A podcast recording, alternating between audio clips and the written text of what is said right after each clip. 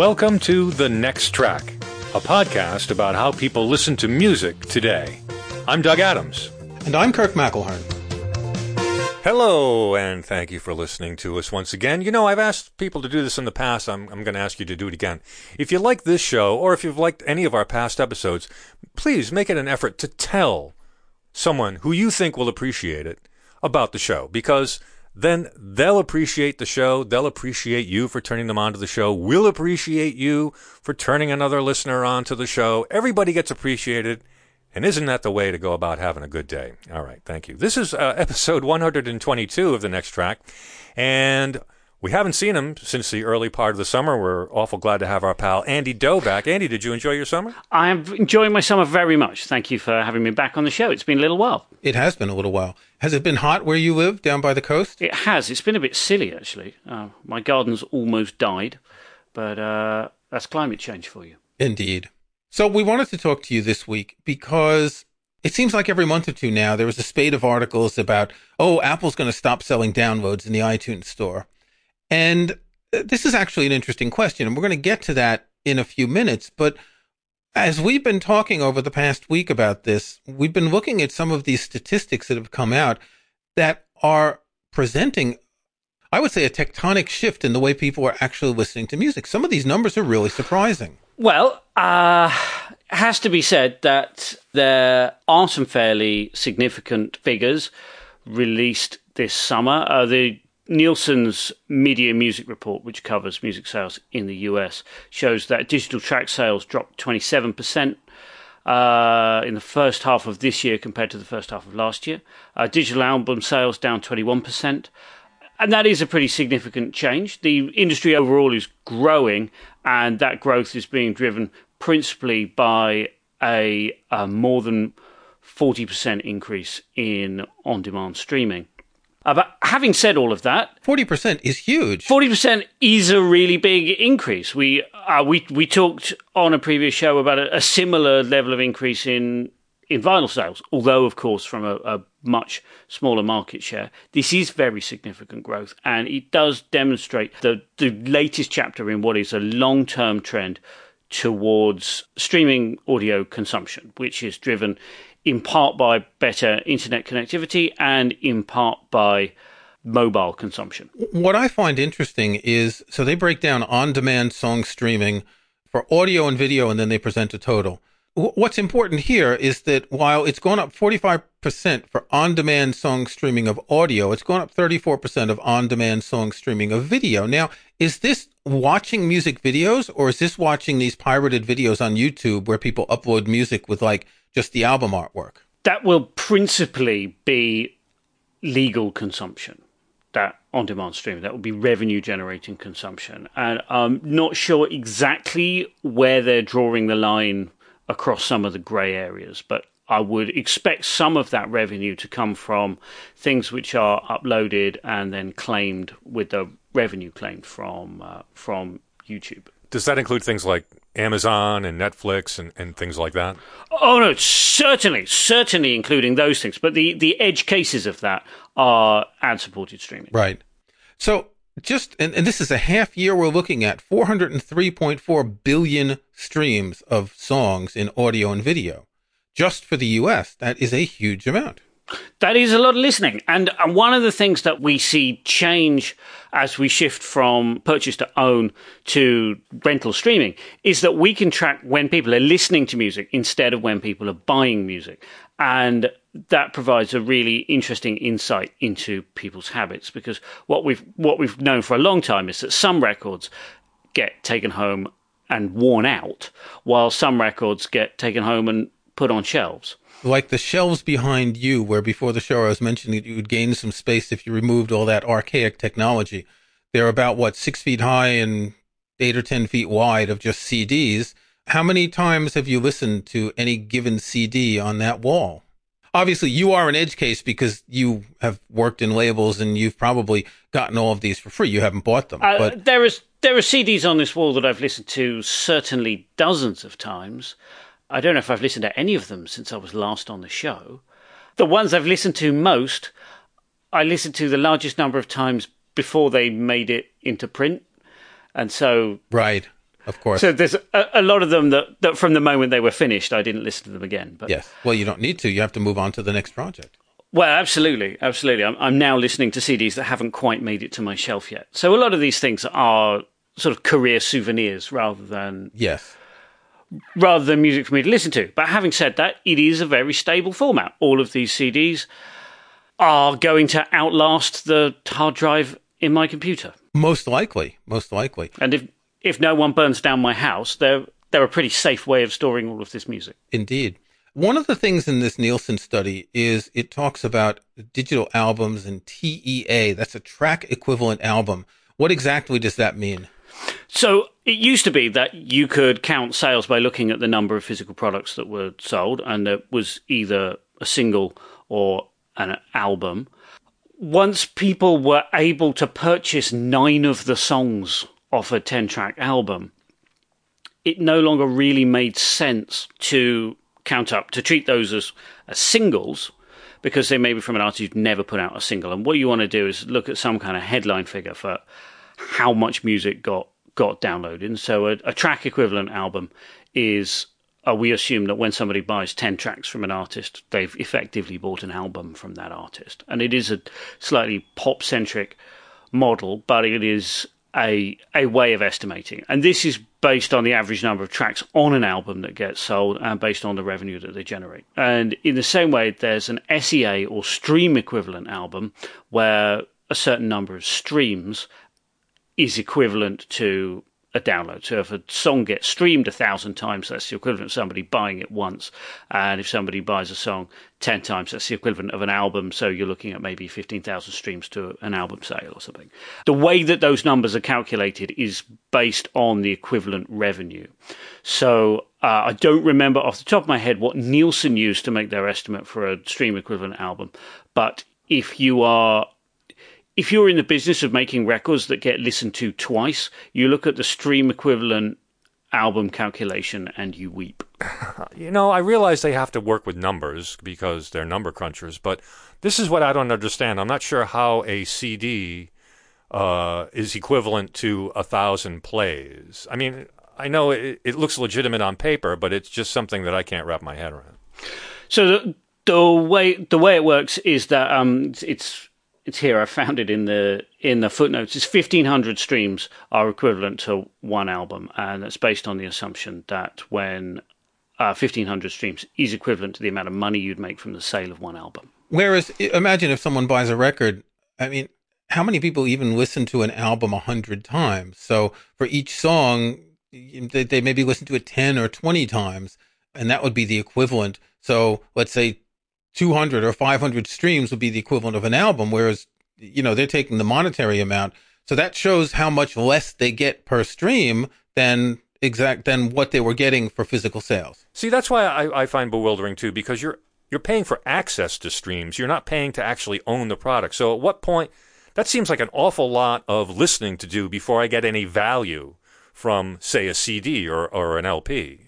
Well, um, what you have to remember is that when people have a streaming subscription service, it's quite likely that they're going to listen to more music than if they just have the CDs. If somebody's buying 10 CDs a year, they're not, and that's all the music they listen to, that's not going to entice them to listen as much of the time as if they were listening to a, uh, a streaming subscription service where they could hear anything they want.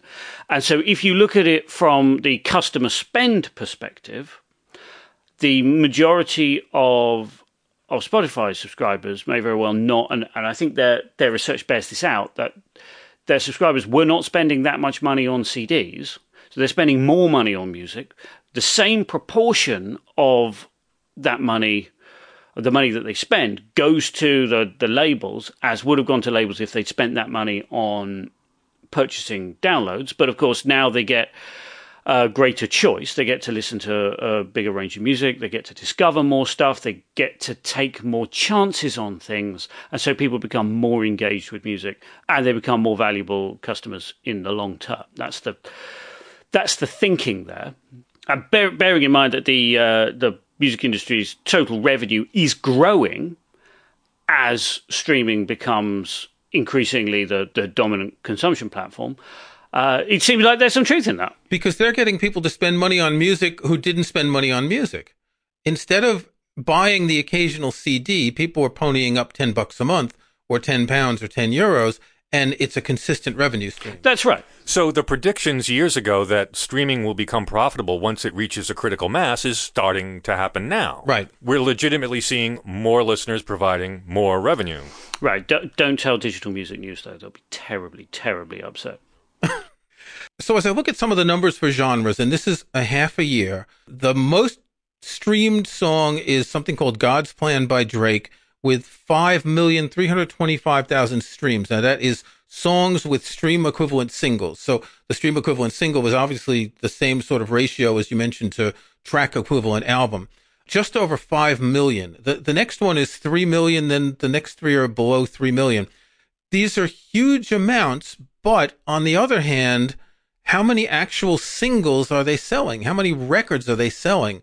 If you look at the album sales for the top 10 artists, Drake comes in second with a total of 71,000 actual sales. With 71,000 album sales and just under 2 million digital song sales, on the one hand, we're in the millions, and on the other hand, we're in the tens of thousands. It's a very strange paradox here, how this how these numbers come out. Right. So you're going to see this particularly heavily in hip hop, where uh, streaming is a has a particularly large market share, and so what what happens is 1500 streams is an album, 150 streams is the equivalent of a single sale. So for every 150 times a song has been listened to, you're going to have that that counting towards one one sale. So you you're looking at hundreds of millions of streams, maybe billions of streams for for an individual song, and and this is this is people sitting at home in their bedrooms listening to the song over and over and over again. This is people listening to the song on their phone over and over again. This is people learning a very large number of lyrics very carefully. This is real fandom. This is people wearing out the groove on their single. And you could not track that level of engagement when all they had to do was buy the song.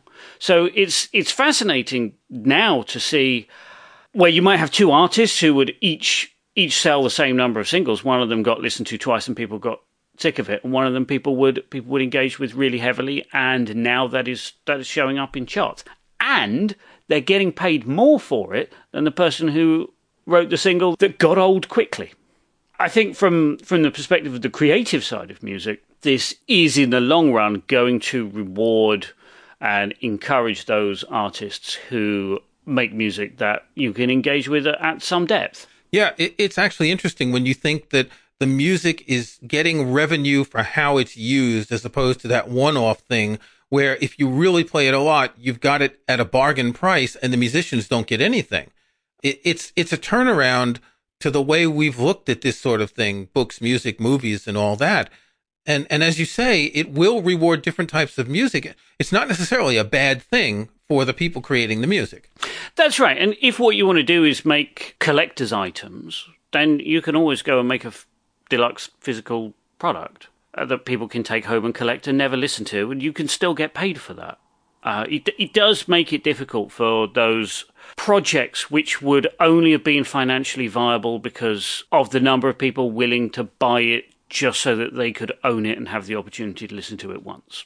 A project like that is not going to be financially viable if streaming is the only way it's supported. But streaming is not the only way of supporting anything. And you know, you, you look at you look at these figures. Streaming's market share is large. It is important. But you look at what's left of the physical market, you look at the vinyl market, you look at what's left of the uh, the download on demand market, these are all still very significant numbers. We chatted with a, uh, a young musician a couple of weeks ago, and she's about to release her first album. And she's releasing it as streams, as digital downloads, as a CD, and also as vinyl. And I asked her, I said, "Is this what you have to do now?" Because it wasn't it wasn't that long ago where I don't think a lot of people would, I don't think many artists would consider releasing vinyl, and they may not even consider releasing CDs. But I mean, is this what you have to do now? Have we have we gotten to a point now where you really want to cover all your bases, and that one particular format isn't going to do it? That is, you've got to release streaming, downloads, and both forms of physical product. Is is that what you have to do? Well, if you look at the, the total figures, digital album sales 27.5 million in the first half of this year, uh, vinyl 7.6 million, physical sales 41.3 million. These are now in the same order of magnitude as each other, and there will be products which sell better on vinyl than they do on CD. There will be products which do most of their sales digitally. There will be products that do most of their sales on physical CD. And you have to look at your, your individual your individual project and you have to look at what your audience wants. You have to look at whether or not you have the scale to support producing something on vinyl because it it can have quite high fixed costs. But it also has the has the potential to generate much larger margins. And and having looked at having looked at what people actually want, you gotta you've got to make what's going to help your project recoup and hopefully be profitable. So one thing that's interesting, and remember this is a half year report, is if you look at the top 10 albums, total sales, so digital and physical, there is one record that has sold more than a million copies in half a year. It sold more than a million copies in half a year, and yet it is not the number one album. And the reason it's not the number one album is because streams are taken into account. And whereas this album, the the Greatest Showman original motion picture soundtrack, which has sold one million sixty four thousand albums, has clocked up six hundred and thirty five million on demand streams. Which sounds like a lot, but. The number one album, Post Malone's Beer Bongs and Bentleys, which sounds like a lot of fun, has managed to clock up 2 billion audio streams. So although it's only sold 258,000 albums, only 258,000 albums, uh, the 2 billion streams have knocked it over the top. What that adds up to is total equivalent album consumption of 1,791,000 instead of the 1.6 million of of the Great Showman soundtrack. So although it sold four times as many albums, it's not number one. Because the Great Showman soundtrack is a soundtrack, and because people will have been very, very tempted to, uh, after watching the movie, uh, they might have walked out of the movie theatre in a in a shopping mall where all the shops are closed. Uh, they'll have looked it up on their phone. They'd have thought, I love this. I want to have it. They can't buy it physically. Uh, they buy it digitally, but they buy the whole thing because it is it is a full album product. And also, it's a mood, and they're remembering that there's a number of songs that they liked, even if they don't remember which ones they were. That's right. And this is it. it it's an exception. This sort of thing. I, I've seen this movie, The Greatest Showman, and it's not exactly my cup of tea, but I can see where the appeal lies, and I think that for a certain segment of the people who love this movie, they only know how to buy their music as CDs. They may not be familiar with digital downloads or um, or streaming. Looking looking into this a little further, we can see that its digital sales were 600,000, 676,000. So this was approximately 68% digital consumption, but through album download. And there are there are a few reasons for this, but uh, digital downloads are still massively overrepresented uh, in in the soundtracks market, partly because physical retail is mostly closed at the moment in time that people are most keen to purchase a soundtrack, and because people want to own a souvenir. Also, you're talking about a quite specific subset of the audience here who who are people who maybe could stream a movie, they could sit at home and and Netflix a film, but they've gone to the cinema and paid money to have the experience of watching a film, and they are then willing to again pay some more money and have the experience of owning a soundtrack. And that's why I think we'll continue to see outliers uh, like this like this soundtrack uh, doing huge numbers at uh, album download. So this brings us to the to the topic of the episode. A number of publications keep reporting that Apple is going to stop selling downloads in iTunes, albums and songs. But that one outlier, which maybe there's one a year, suggests that if they did that, the record companies would certainly not be happy. Now, album sales are down 17.6% in the first half of this year, and that's physical and digital. Digital album sales are down 21.7%. They've dropped from 35 to 27 million. Nevertheless, that's still 27 million digital album sales. And I can't see Apple giving up on that anytime soon. Yeah, that's like a quarter of a billion dollars in revenue on those those albums and a, another quarter of a billion in track sales. Right, 223 million digital track sales. Yeah, it's a lot of money. It's a huge amount of money. And it's possible that Apple are reaching the point where they think they could convert the majority of those purchases to streaming subscribers or enough of them for it to make financial sense for them. But I, I think it's worth it's worth taking taking a step back from speculating really specifically about that to look at the, the broader ecosystem. There are people who download their music from iTunes because that's their habit. There are people who download their music from iTunes because what they really, really want to do is download their music. Some of those people will just go and download their music somewhere else. Some of those downloads will be from other legal stores. A percentage of them will probably be illegal downloads, but now you can get a, a fairly comparable product from other places and and so they may lose some of those customers. The people who really like to be within the Apple ecosystem may very well get nudged into subscribing to Apple Music at that point. Yeah, but this isn't only Apple. This is also Amazon and any other company that's selling downloads. Sure, but there has been speculation about Apple shutting down its download to own store for a long time. This has been going on for years. And when I worked at Apple, I worked at Apple for seven years, and whenever I read some piece of speculation about what we were going to do if it was something I knew about, then I, I, would always note straight away, well, they've they've got that wrong in a really simplistic way. They've oversimplified that and got that wrong. Uh, when we do the thing we're going to do, it's going to be a, a bigger move than that. It'll, it's going to be a whole strategic shift. It's not just, oh, they're not going to do that anymore. Yeah, they're not just going to cut out a huge part of their revenue. Yeah, so the, the, the rumor normally misses the larger, the larger point of the story. It's also worth remembering that this rumor has been, been going on for years. Eventually, it's got to happen.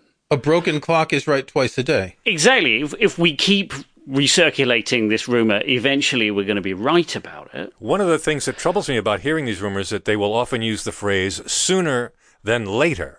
You know, Apple will end downloads sooner than later. Well, of course they will end them sooner than later because things don't happen sooner or later than when they happen.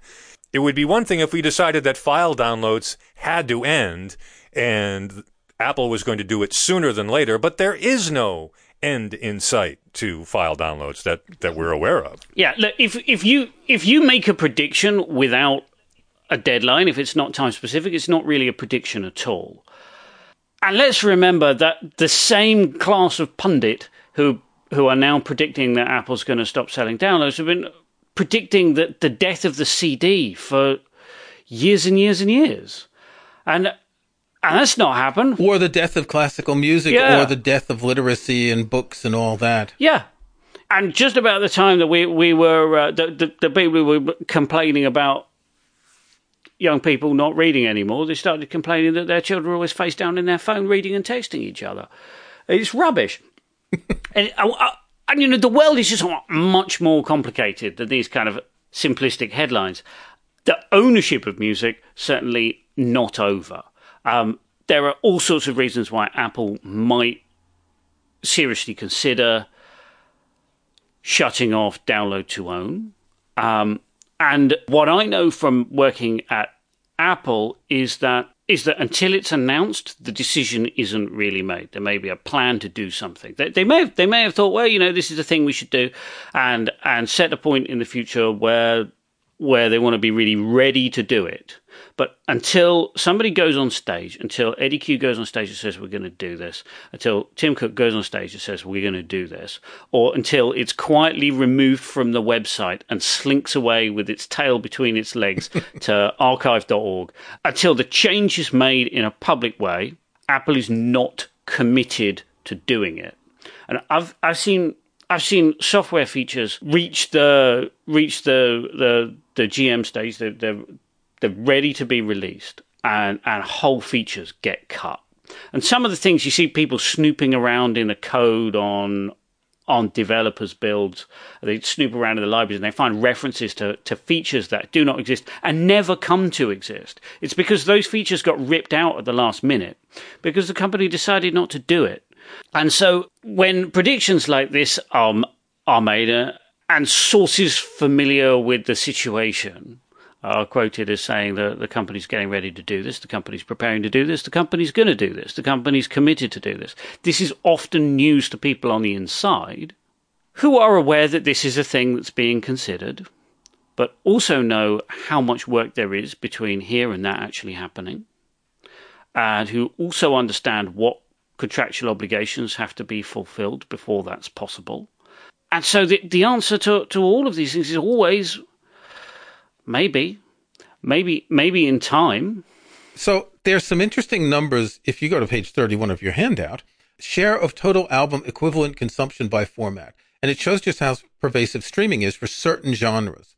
Latin is 83% streaming. Electronic and dance is 79%.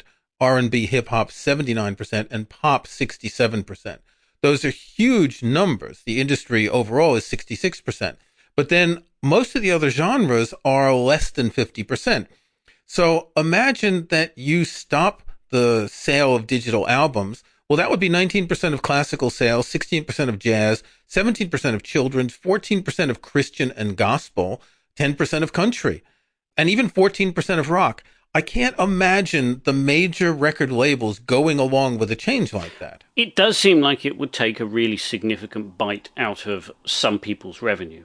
And if you're a major label making most of your money from from hip hop, then you're likely to be pretty much okay with this.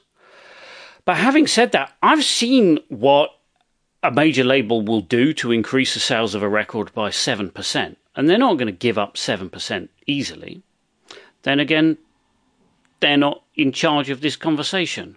And they may very well be convinced at some point that transitioning those album consumers into streaming subscribers would be a good thing for them. I often wonder if there are, uh, you know, contractual obligations with the record companies that they may not be too happy if Apple wants to get rid of downloads. I mean, would that affect uh, you know, whether they're allowed to stream and, and that sort of thing. What are the contractual obligations?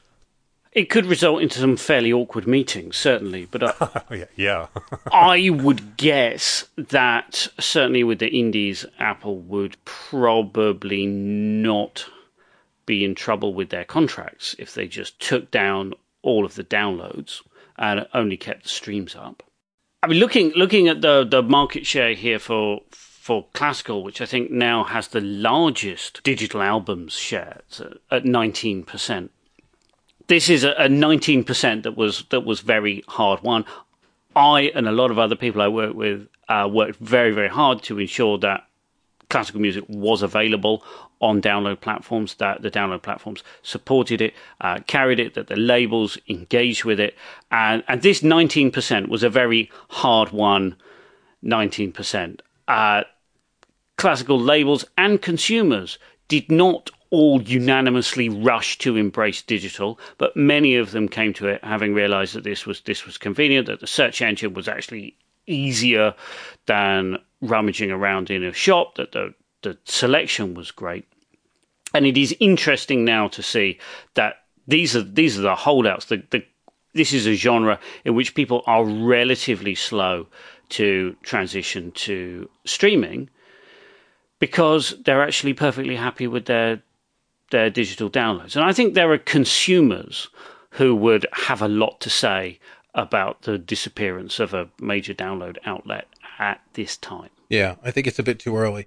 So, what, one other claim that the publications that sort of shop this rumor around come up with regularly is the fact that Apple may start selling high resolution downloads. Of course, this is the flip side of the coin what sort of odds do you give on that one? Personally, my my thought is closer to never than sometime. But what do you think? Of the two hypotheses we're discussing today, I I, I think that's the more ridiculous. Because if what's really growing is on demand streaming, then there's not a very compelling argument to invest in the technology to deliver higher resolution audio. People just don't want it. And if I really, really want my Solti ring to be utterly lossless, You can buy something. I think it's called a CD, I can Amazon Prime it faster than I can listen to it anyway. and the CD is lossless. You know, it, it'll arrive tomorrow. It'll be lossless. I've tried downloading lossless audio from like office internet connections and realized it would be quicker to walk to a shop and buy the CD. I, I just don't think that, that people who are making an appointment with themselves to listen to something in depth and with great care are, are in that much of a hurry to listen to it that it's tremendously valuable to be able to do it in a lossless format. That said, certainly some of the many of the recordings I've worked on are available at high res audio stores, and people do buy them. It's a small segment of the market because most people are principally interested in hearing the music at a, a good enough quality, and you know, modern AAC encoding is a good enough quality. The the encoding that Spotify uses is good enough quality people can't hear any obvious artifacts, that they're happy with it. So, can you give us a prediction for something unexpected or something expected that may happen in the music market? Digital, physical, streaming? Is there a comeback for cassettes or eight tracks? What What do you see on the horizon? Uh, my prediction is nothing ever goes away completely. So uh, just as just as vinyl didn't go away when CD ought to have killed it. So CD didn't go away when iTunes ought to have killed it. And the download is not going to go away because streaming ought to have killed it. People are a diverse bunch. Music is a diverse art form, and consumers are a diverse bunch. And so each to their own. People are going to find the way that they want to enjoy music, and there will be stores, there will be marketplaces that that continue to exist to allow those consumers to, to do so in the way they want. And if you really, really, really love the iTunes interface and Apple takes away your downloads, you, you might be disappointed, but you may also have been using a very old version of iTunes. Thanks very much, Andy. Thanks, Andy. Thanks for having me on the show. It's always a pleasure. Now would be a good time, since this is the time that we do it, to present our next tracks. Kirk? So, for my next track this week, there's a new album out by the Icelandic composer Olafur Arnalds. And I'm a big fan of his music. This is the sort of, how would you call this? The record labels are calling this neoclassical music. And I think this is really stupid. It's mellow music. You know, you think of Harold Budd on piano, you think of Wim Mertens and with his ensembles. There's a bit of minimalism. There's a bit of ambience, but not really. It's kind of hard to categorize. You know, you take another composer like Nils Frahm, who I think I picked as a next track a while back. There's a similarity. So this new record is called Remember, re colon member. Get it? See what he did there? Remember. And it's a very attractive record and and there's this technological thing that he's talking about and i kind of almost wish it wasn't one of the selling points he came up with some sort of software that makes two sort of semi-generative pianos to play like player pianos and there's algorithms and the pianos respond to the notes that are played on the normal piano and amplify what he's playing and it, it kind of sounds like a gimmick the music comes off really nicely there's keyboards and there's string quartet, and it's a very attractive sound world that he creates. One reason why I'm particularly interested in listening to this is I've got tickets to see him in a couple of weeks in Birmingham, which is an hour away.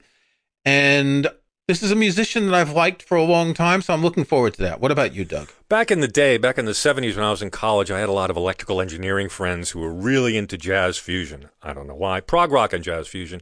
At the college station I worked at, we had block programming, uh, rock late at night, jazz in the middle of the evening, and invariably, four or five nights a week was just jazz fusion. Jazz fusion was pretty popular for a little while, as and I know some purists don't particularly care for it, but it made quite an impact, and uh, and a lot of rock people, a lot of rock fans, got into jazz because of their exposure to a lot of jazz fusion bands. One that I knew about that I didn't pay much attention to at the time was Brian Auger's Oblivion Express. Now, Brian Auger is a British jazz musician. He plays uh, Hammond B3 and other keyboards, but primarily the Hammond. Um, he goes back. His first band was with Steam Packet, which was with Rod Stewart and Long John Baldry, among others. He also produced my one of my favorite prog rock albums, uh, Mogul Thrash, uh, in the early '70s. And then he got into jazz fusion with Brian Auger's Oblivion Express, and I had some friends who did like that stuff, along with Mahavishnu and Todd Rundgren's Utopia, and I just, I just, I just couldn't get into it. But it just so happened I stumbled over this Brian Auger album on Apple Music the other day. It's called Brian Auger's Oblivion Express Live Los Angeles. It was recorded in 2013 when Brian Auger, I think he was in his late 70s, um, and it's a pretty good set. It's not, you know, I guess maybe the the idea of jazz fusion has mellowed, but this is this is seriously some some good performances here. There's a fabulous version of Les McCann's compared to what on here, and of course, great keyboard playing. You still have some phase shifted Rhodes piano stuff, which I consider the epitome of jazz fusion sound. But all in all, revisiting uh, a musician who was such a big part of a of a, a small but significant movement, jazz fusion, back in the 70s was kind of fun, and it's worth listening to. Brian Auger's Oblivion Express, live Los Angeles, is my next track. This has been The Next Track, a podcast about how people listen to music today. You can find show notes and links to some of the things we talked about in this and other episodes at thenexttrack.com. There's also a contact form there you can use to send us comments. If you like the show, we hope you'll subscribe in iTunes or your favorite podcast app. And please think about giving us a review or rating. We'd appreciate that. I'm Doug Adams, and for Kirk McElhearn, thanks for listening. We'll talk to you next time.